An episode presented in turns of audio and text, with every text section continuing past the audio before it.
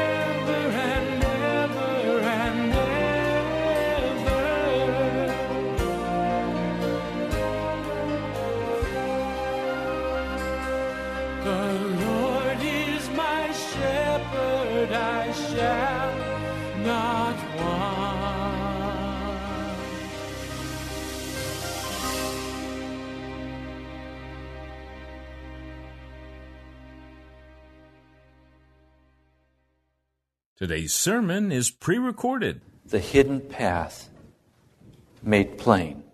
Lord, I ask that as I speak this word tonight, you would quicken it by your Holy Spirit's power. Lord, as we gather in this place, without your Holy Spirit, nothing will happen. Lord, only you can quicken our hearts. Yes, Lord. Lord, we don't try to do anything to gin it up. Lord, we don't come trying to create flesh excitement. Yes, Lord. Lord, we need Holy Spirit power. Yes, Lord. Come, Holy Spirit of the living God. Yes, Come, Holy Spirit of the living God. Thank you, Jesus. Amen. Rock of ages, cleft for me. Let me hide myself in thee. Let the water and the blood from thy wounded side which flowed be of sin the double cure. The double cure? I've always been taught there was only one cure. Double cure? It explains save from wrath and make me pure. In other words, save from wrath, justify me, make me righteous. Justify me, make me righteous. Second, totally sanctify me, so that even the well of darkness is removed from my soul. That's what this old time hymn is talking about. Be of sin the double cure, save from wrath, and make me pure. Not the labor of my hands can fulfill thy law's demands. In other words, I'm not going to be saved from wrath, and I'm not going to be saved from impurity by the work of my hand. This is a gift of grace. It's an awesome gift of grace to our hearts. But this path is so hidden and so difficult to search out. And yet it's so plain, so simple. As a kid growing up, I spent a great deal of time tracking rabbits, deer, raccoons, wildlife. I discovered that some wildlife would follow no path. They always made a new path wherever they went. So you couldn't track them very easily by their path. But certain animals, like rabbits, always wanted that nice, smooth, beaten path to run on. They were express highways down through the meadow. So when I wanted to go to stir up a rabbit just for fun, I'd go looking for a path. And I'd follow that path. Now, paths are hard to follow for two reasons. One, they can be so faint in the grass that you can barely discern where the rabbit has gone. And if you're not careful, you'll begin to imagine paths that are not there. Oh. And then you'll suddenly find you're petered out. There's no path to follow. And then you have to follow your own tracks back through the grass until you find where you lost the path. So sometimes paths are not easy to find because they've not been well traveled. They're faint. There's another reason that paths are difficult to follow. You track the path, it's very clear, it's hard beaten down. You know that hundreds of rabbits have run this path. Until suddenly, it branches off and branches off and branches off until you stand up and you look over the meadow and you see 20 or 30 different paths. Now, which path do you take? As far as you can see, there's no rabbit on any path. Which one will lead you to that hidden lair where he is resting from the bright sun? When you follow Jesus, the same is true. Part of the time, the path is very faint, and you're searching, and it's feeling like you're on a dead end track. But then suddenly you come out and there are paths everywhere. I talked to a man this last week. He was talking about his all raw diet that he eats. And I, in surprise, said, Do you even eat Raw meat? Oh, yes, everything's raw. I said, No, thank you. He said, Well, you've had sushi? I said, No, I passed on that too. Oh, you wouldn't like my raw diet. I said, What other strange thing do you believe? He began to talk to me about what he believed. He was a cashier. He began to tell me that everybody's going to go to heaven. And that we're going to go through many journeys on the journey to heaven. He said, I used to be a Roman Catholic, but I'm not a Roman Catholic anymore because I discovered that I was God. And now he's on his God journey. And everybody's going to go to heaven, whatever that means. But many would have to go through different path. I said, Oh,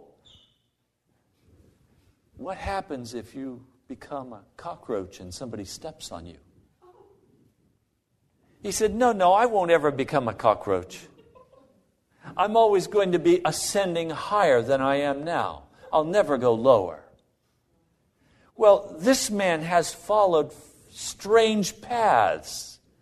Truth for him is whatever suits his fancy. Truth for him is what he feels like. There is no, and I said to him, Is there no infinite for you? He said, Oh, yes, I'm infinite. I didn't point out to him that his head was bald and he looked like he was one step out of the grave. Not very infinite. Soon his body will be moldering in the grave, and his infinity will be wrapped in dust. But he's not concerned because he's sure he'll emerge from that and go on to something greater. Maybe he'll come back as the President of the United States. Utter foolishness. No foundation upon which to base the path he walks upon. He said to me, You believe in the scriptures, don't you? Jan spoke up and said, Yes, we're pastors. Oh, the wrong thing to say to him. He said, The scriptures are not true. Mere men wrote those scriptures, and you can't trust them. I said, Oh, wait a minute. You're speaking about the scriptures with such clarity. Perhaps you've read them. Well, no. You mean you have never read from Genesis to Revelation? No, I've heard about them. I said, Oh, you're now trying to tell me that the scriptures have no import. The oldest wisdom language known to man, it has no import. And you, an educated man, has never read them. I challenge you read the scriptures from Genesis to Revelation, and then let's have a conversation about what you've read. He said, I might do that. Oh, I'm praying that Jesus will put his feet on the straight and narrow path. A scripture I want to share with you Matthew, the 27th chapter. I'll begin reading with verse 45. From the sixth hour until the ninth hour, darkness came over all the land. About the ninth hour, Jesus cried out in a loud voice, My God, my God, why have you forsaken me? When some of those standing there heard this, they said, He's calling Elijah. Immediately, one of them ran and got a sponge and he filled it with wine vinegar and put it on a stick and offered it to Jesus to drink. The rest said, Now leave him alone. Let's see if Elijah comes to save him. And when Jesus had cried out again in a loud voice, he gave up his spirit. At that moment, the curtain of the temple was torn in two from top to bottom. The earth shook the rocks split. the tombs broke open, and the bodies of many holy people who had died were raised to life. They came out of the tombs, and after Jesus' resurrection, they went into the holy city and appeared to many people. And when the centurion and those who were with him were guarding Jesus saw the earthquake and all that happened, they were terrified and exclaimed, Surely he was the Son of God. Oh, now we have a path. But now we need to find the path in a way that's clear to our hearts and our minds. We see what historically happened. But what was happening in the spirit realm while this was happening in the physical realm? You see, the path we have to walk is not just in the physical realm, it's also in the spirit realm. It's often easy to see the one in the physical realm. But our hearts rise up in rebellion and we say, No, I'm not going to walk that way. I will have what I want. But when we begin to decipher and see clearly with the light of scriptures the path in the spirit, well, things begin to change in our hearts. So let's go to the book of Hebrews, and I want to share with you now what was happening in the spirit realm while this was going on in the physical realm. There was a foolish archaeologist who's done wonderful work until he came to the crucifixion of Jesus. And then he made the preposterous claim that the blood of Jesus had flowed down to the ground and through a crevasse and had dripped onto the Ark of the Covenant located in a cave beneath the place of the crucifixion. Well, it's utter foolishness. There is no need for the blood of Jesus to appear on the Ark of the Covenant because the temple veil was rent. It was over for the earthly tabernacle. The blood of Jesus was not to drip on the Ark of the Covenant that was on the earth, it was to drip on the Ark of the Covenant that was in the spirit realm, that was in the heavenly realm. Because the tabernacle on the earth was a shadow of the heavenly sanctuary or tabernacle. It's what happens in the spirit realm that causes the salvation to be made effective. Jesus died in the physical but he redeemed us in the spiritual. Notice in verse 8, this is Hebrews, the ninth chapter, verse 8. The Holy Spirit was showing by this that the way into the most holy place had not yet been disclosed as long as the first tabernacle was still standing. You almost begin here to get a sense of a man searching for a hidden path. Now, I don't know about when you were kids, but I found a treasure map when I was a kid. And I took that treasure map and I went searching after that treasure. Now, I didn't realize that it was a treasure map my dad had drawn out. I thought it was an ancient treasure map, and I was very excited. And so I went searching on that treasure map. I had filled my heart with stories of Treasure Island, Robinson Crusoe, Tom Sawyer, Huck Finn. That was my background. So now I had a real treasure map. And I went out through the countryside following that treasure map. It was go to the third fence post, then go to the big tree you see straight ahead.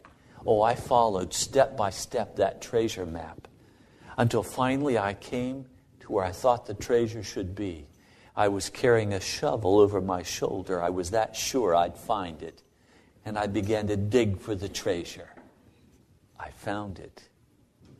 It was a one piece of silver, a silver dollar. And my dad wrote a note Happy birthday, Ray. Oh, precious. Now, it's the same kind of treasure map that the Holy Spirit is now laying out for us. Hallelujah. And if we'll begin to follow the signposts for this treasure, the treasure we find will not be silver or gold. It will be absolute peace of mind. It'll be absolute joy. Follow. This is an illustration for the present time, indicating that the gifts and sacrifices being offered were not able to clear the conscience of the worshiper. In the Greek, it literally says, These gifts and sacrifices of the Old Covenant were not able to make complete or to make perfect the worshiper. So everything that happened in the Old Covenant was unable to make righteous. It was simply a series of rituals, if you please, a treasure map. And they were following the treasure map. But they were not able to find the treasure. They were searching for it but it was unable to give them what they wanted. What they wanted was to be made complete, to be made holy, to be made like God, to be made righteous. It could not be done through the Old Covenant. All the Old Covenant could do was point the way like a treasure map. They're only a matter of food and drink and various ceremonial washings external regulations applying until the time of the new order. When Christ came as high priest of the good things that are already here, he went through the greater and more perfect tabernacle that is not man made, that is to say, not a part of this creation. So the reason they were unable to be made perfect the reason they were unable to find the treasure was that the treasure map did something they're not allowed to do on a treasure map. It went up in the air. Imagine you're following a treasure map and it says, Come to this tree on the south side of the field. You arrive there, and the next clue says, Now go up 10,000 feet. I can't do it the treasure map ends right there. Because the next clue is located 10,000 feet up in the air. I can't get there. There's no possible way for me to achieve that next step. It took Jesus to come, and he, he came as a high priest. He went through the greater and more perfect tabernacle that is not man made, that is to say, not a part of this creation. So Jesus had to go to a place where you and I cannot go for the treasure to be found. He did not enter by means of the blood of goats and calves, but he entered the most holy place once and for all by his own blood, having obtained eternal redemption. This was not symbolic blood. Jesus did not go into this heavenly tabernacle with a symbol of blood. He took his blood into that tabernacle. Real blood. The blood of goats and bulls and the ashes of a heifer sprinkled on those who are ceremonially unclean sanctify them so that they are outwardly clean. How much more then will the blood of Christ, who through the eternal Spirit offered himself unblemished to God, cleanse our consciences The word cleanse, you could also translate purify, remove all sin. From acts that lead to death. I looked that up. It really is more appropriately translated from acts of toil. This same word is used a number of times in the New Testament and everywhere else that it is used. It's not translated death, it's translated working, laboring, toiling. The implication here would be if you translate it dead works, that it's speaking here about ceremonial actions. But in the context of the Greek, there is no hint of that direction. Instead, it's toil or work to be productive. Now, with that clarity, let me read it again.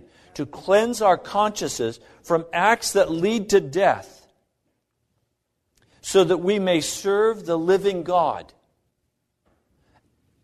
From acts of toil in other words, Jesus went into this holy sanctuary in heaven with his blood in order to rescue us from trying hard to find the path, from toiling, from constantly struggling, from trying to somehow open heaven for us.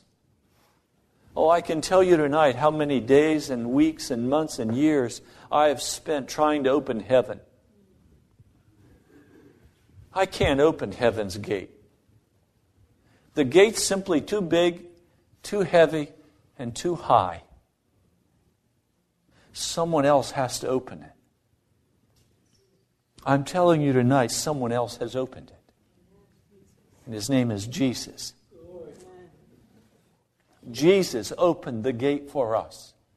He opened the trail for us. When we could not leave this physical realm, Jesus, through his sinless perfection, as a sacrifice of atonement for us on Calvary, took that precious blood and went where we could not go and opened a door for us that only He can open and only He can shut. He opened it for us.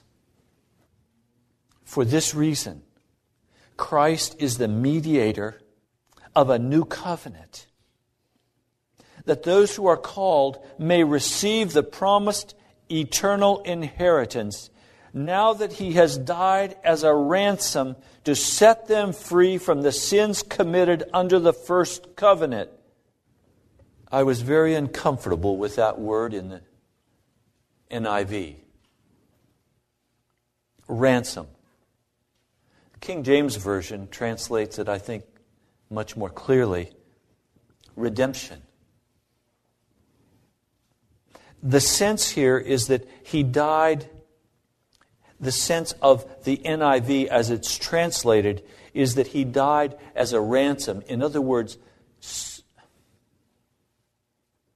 if I kidnap I charge a ransom price for his freedom. Who's the ransom price paid to? Me, I'm the kidnapper. The sense here is that the devil kidnapped the human race. So that would mean, if we let this word stand, that Jesus had to pay a price to the devil. That can't be. Jesus didn't die for the devil to pay off the devil. Jesus redeemed us because we chose of our own will to rebel against God and walk into darkness. And He had to pay an atoning price you remember the atonement, what the word atonement means in Scripture? It means pitch. It means tar. It means an ark was created. So Jesus, by dying, opened a way for us to come into an ark of safety. He gave us a passport into an ark of safety that we could enter into. The devil didn't get one drop of Jesus' blood. That blood's too precious. So the way was opened for us as wayward, lost men and women to return to an ark of safety. So that's why this word needs to be translated as redemption. It's used 10 times in the scripture, other than in this specific location. And in all other instances, it's translated either as redemption or as deliverance. Nowhere else is it translated as ransom. When you look in your scripture in the NIV, it says, Now that he has died as a ransom to set them free. As a is not in the Greek text, it's added. The word that's actually there in the Greek text is for. So he died for redemption to set them free from the sins committed under the first covenant. I told you the path can take some twists. What did Jesus do in the spirit realm while he was dying in the physical realm? What happened in the spirit realm? In the spirit realm, after his resurrection, he ascended to the Father. He went into that tabernacle. His blood was offered in that tabernacle. He opened for us an ark of safety that we could enter into. We could not enter into that ark because it's in the heavenly realm. It took Jesus to open the way for us.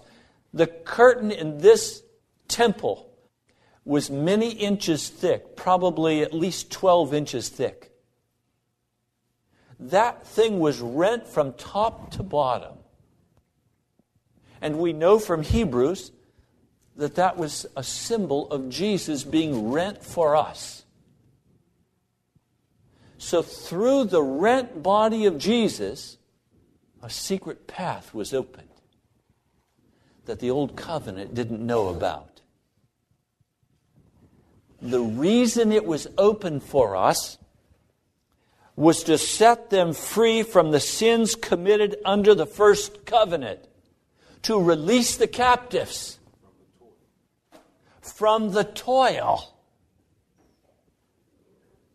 to release the captives from the hard work.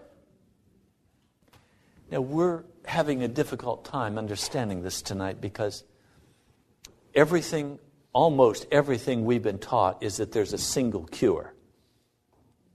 We've been taught that Jesus died for us, and now we're saved, we're under the blood, but we're still going to continue walking in our sin and wickedness. But Jesus won't look at us, he'll look at himself.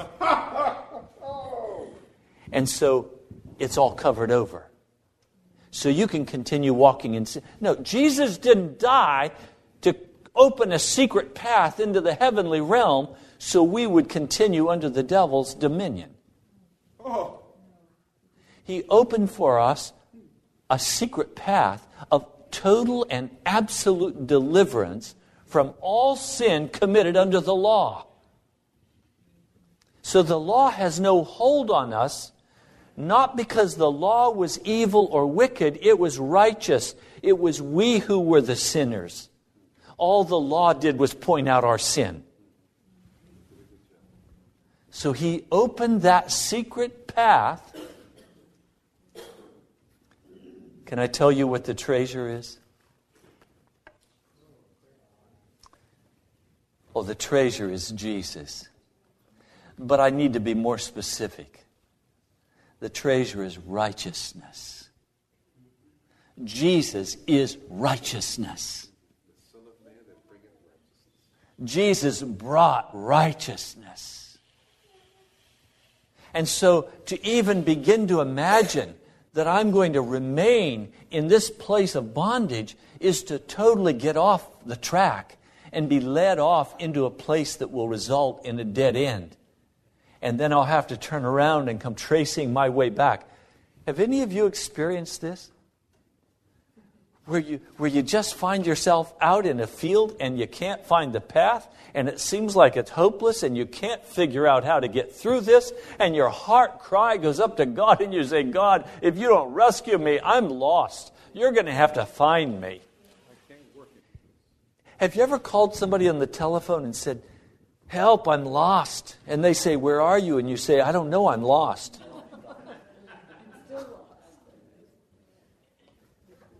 I'm lost. You know, I was going over to Debbie's house. I was looking for her address. I didn't realize her address numbers weren't up. Oh, they're hidden. They're not up. I drove back and forth, back and forth, back and forth, dodging the bullets of cars driving 100 miles an hour. Finally, I called and I said, I'm lost.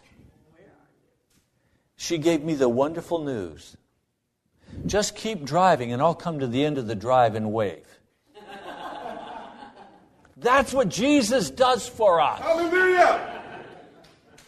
He comes to where we're lost and he says, Come on, I'm waving for you. Do you see me? That's what happens in the prayer closet when we go in and we begin to cry aloud to the Lord and say, Lord, I've lost the path. Would you get me back on the path? He says, I'll come down to the end of the trail. You know what? in my mind, that's where I see the father of the prodigal. I don't think the father stayed up in the house. I think he wore a path every day down to the edge of the property where he stood watching for his returning son so his son would not get lost. But he had to come to his senses and he had to want to go home. And he had to understand what the condition of his heart was. And he had to humble his heart and say, Dad, I don't even belong here anymore. I have no right here anymore.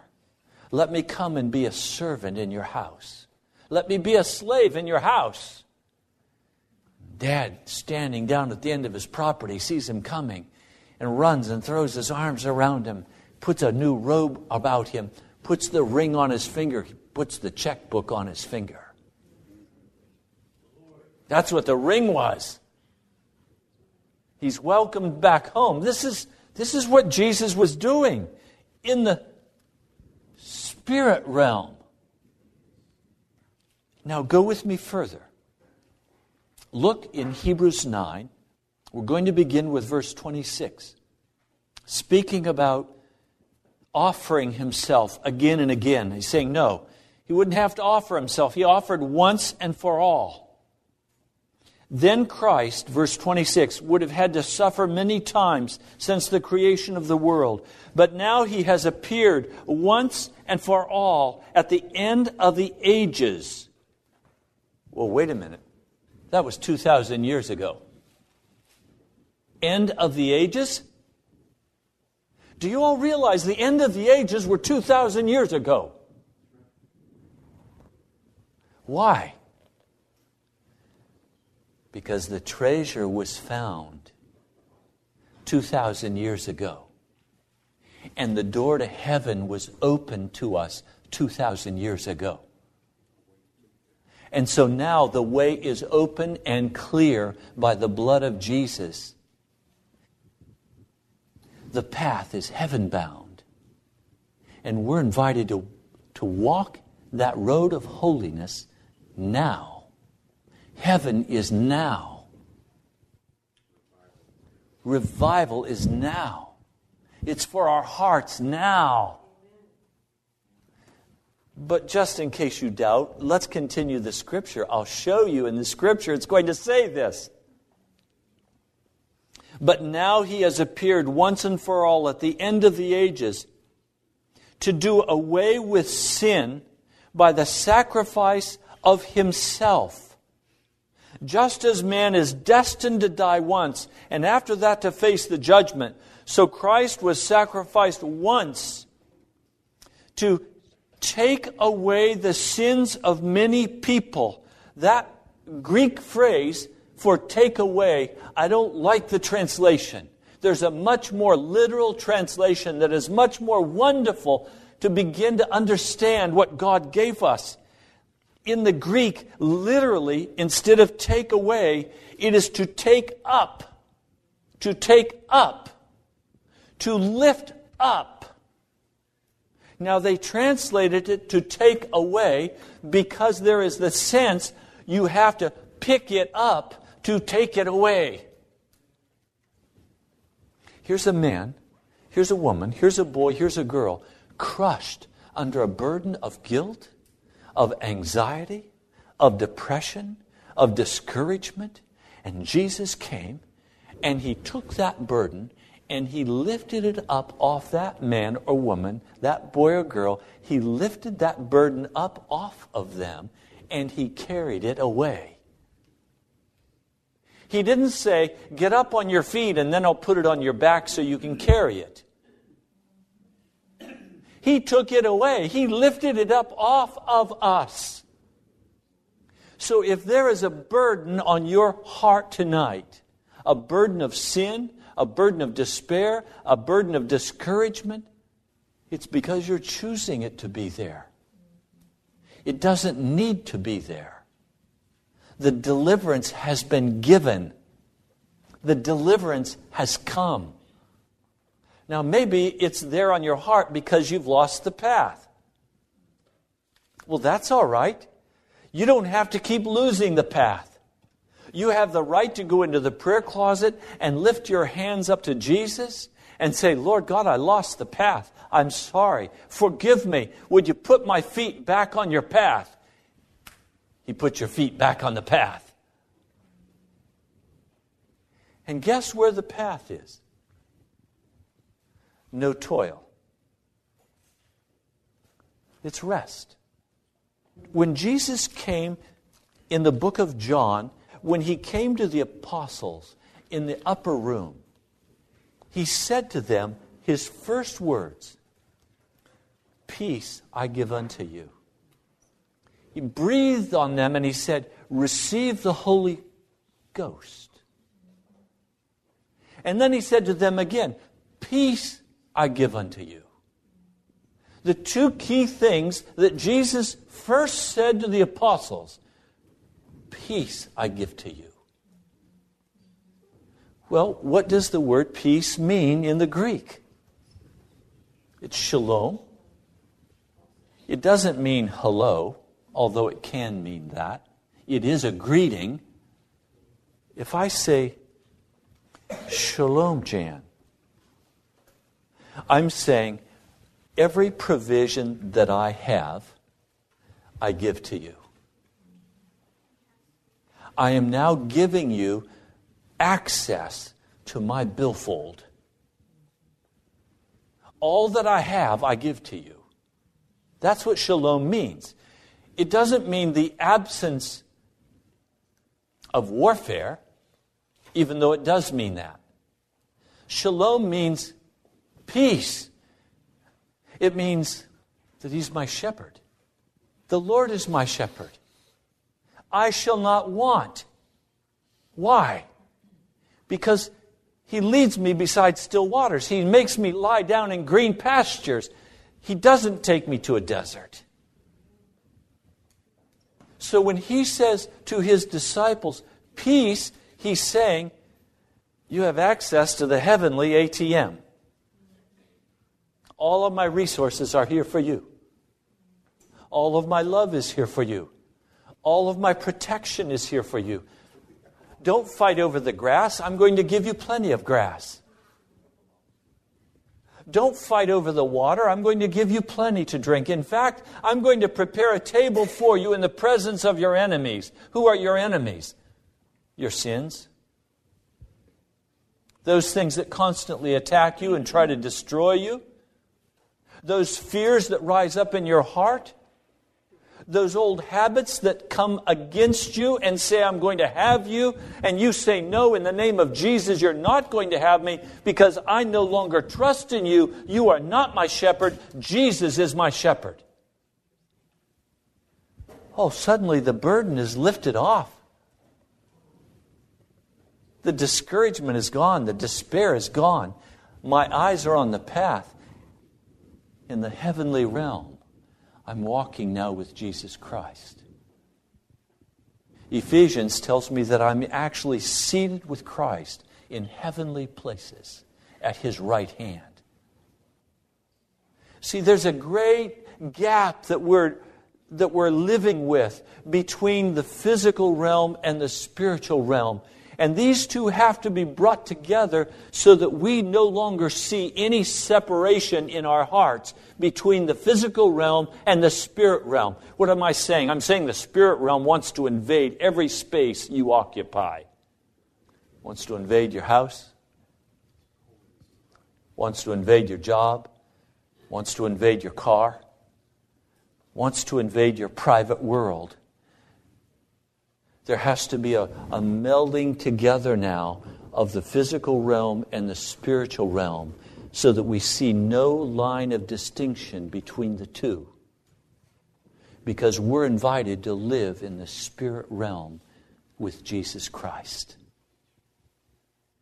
So Christ was sacrificed once to lift up, to, to take away the sins of many people. And he will appear a second time not to bear sins. To be clear about the meaning here, not to separate us from our sins. Not to separate us from our sins is the sense of the Greek.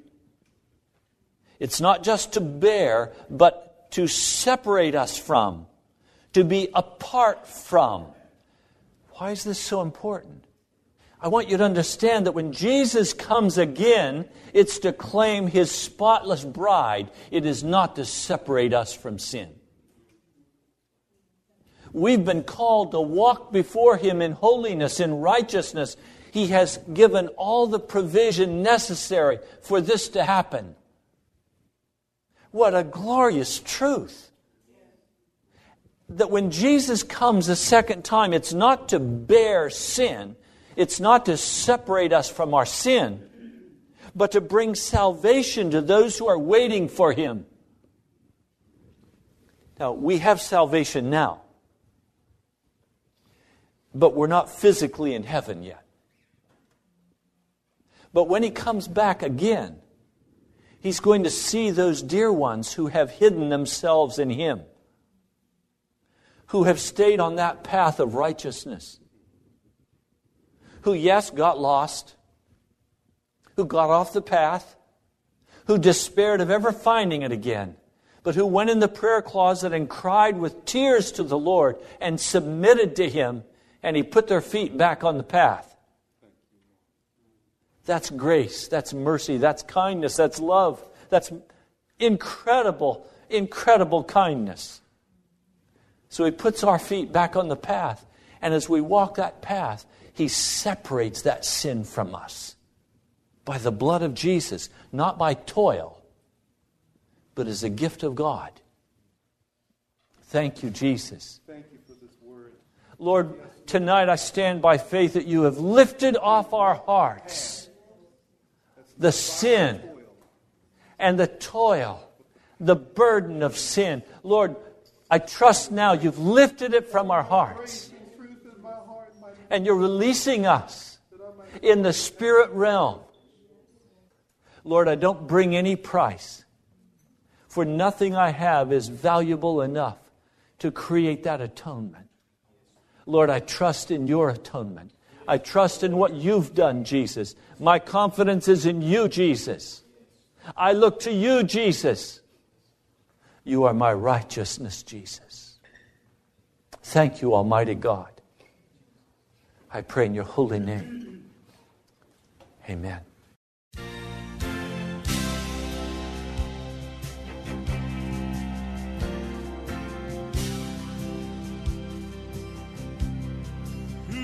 this one I see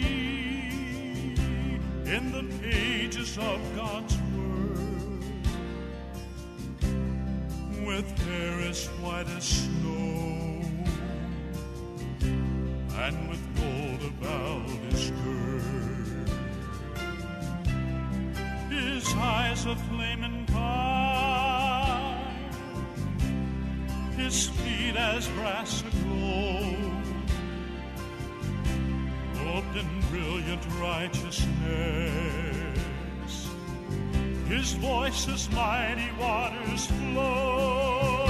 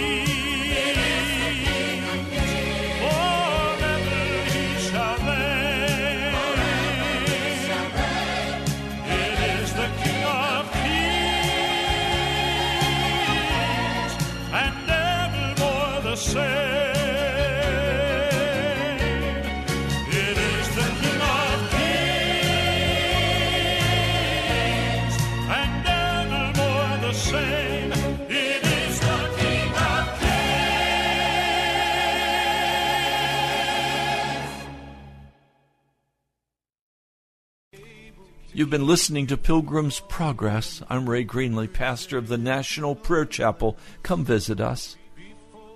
I love you, my brother, my sister. I'll talk to you soon. Great joy.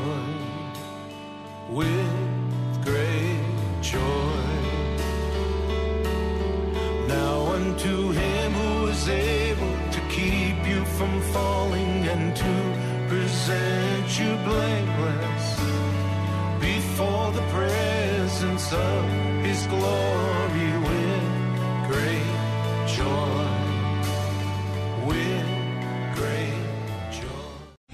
Three star general Michael J. Flynn, head of the Pentagon Intelligence Agency, knew all the government's dirty secrets. He was one of the most respected generals in the military. Flynn knew what the intel world had been up to, he understood its funding. He ordered the first audit of the use of contractors. This set off alarm bells. The explosive new documentary, Flynn, Deliver the Truth, Whatever the Cost, uncovers the facts behind this scandal. Flynn told the truth. He was the most dangerous person for Donald Trump to hire. I find out the worst enemy that I'm going to face in my life is right here in America. They took my assessment and they wanted me to change it. And I was like, I'm not changing it. They had to get rid of Flynn. With in depth interviews, archival footage, and never before seen personal records of the man behind the headlines. I just felt like I was drowning. Flynn, deliver the truth, whatever the cost. Available now. Watch it today. Go to salemnow.com. Salemnow.com.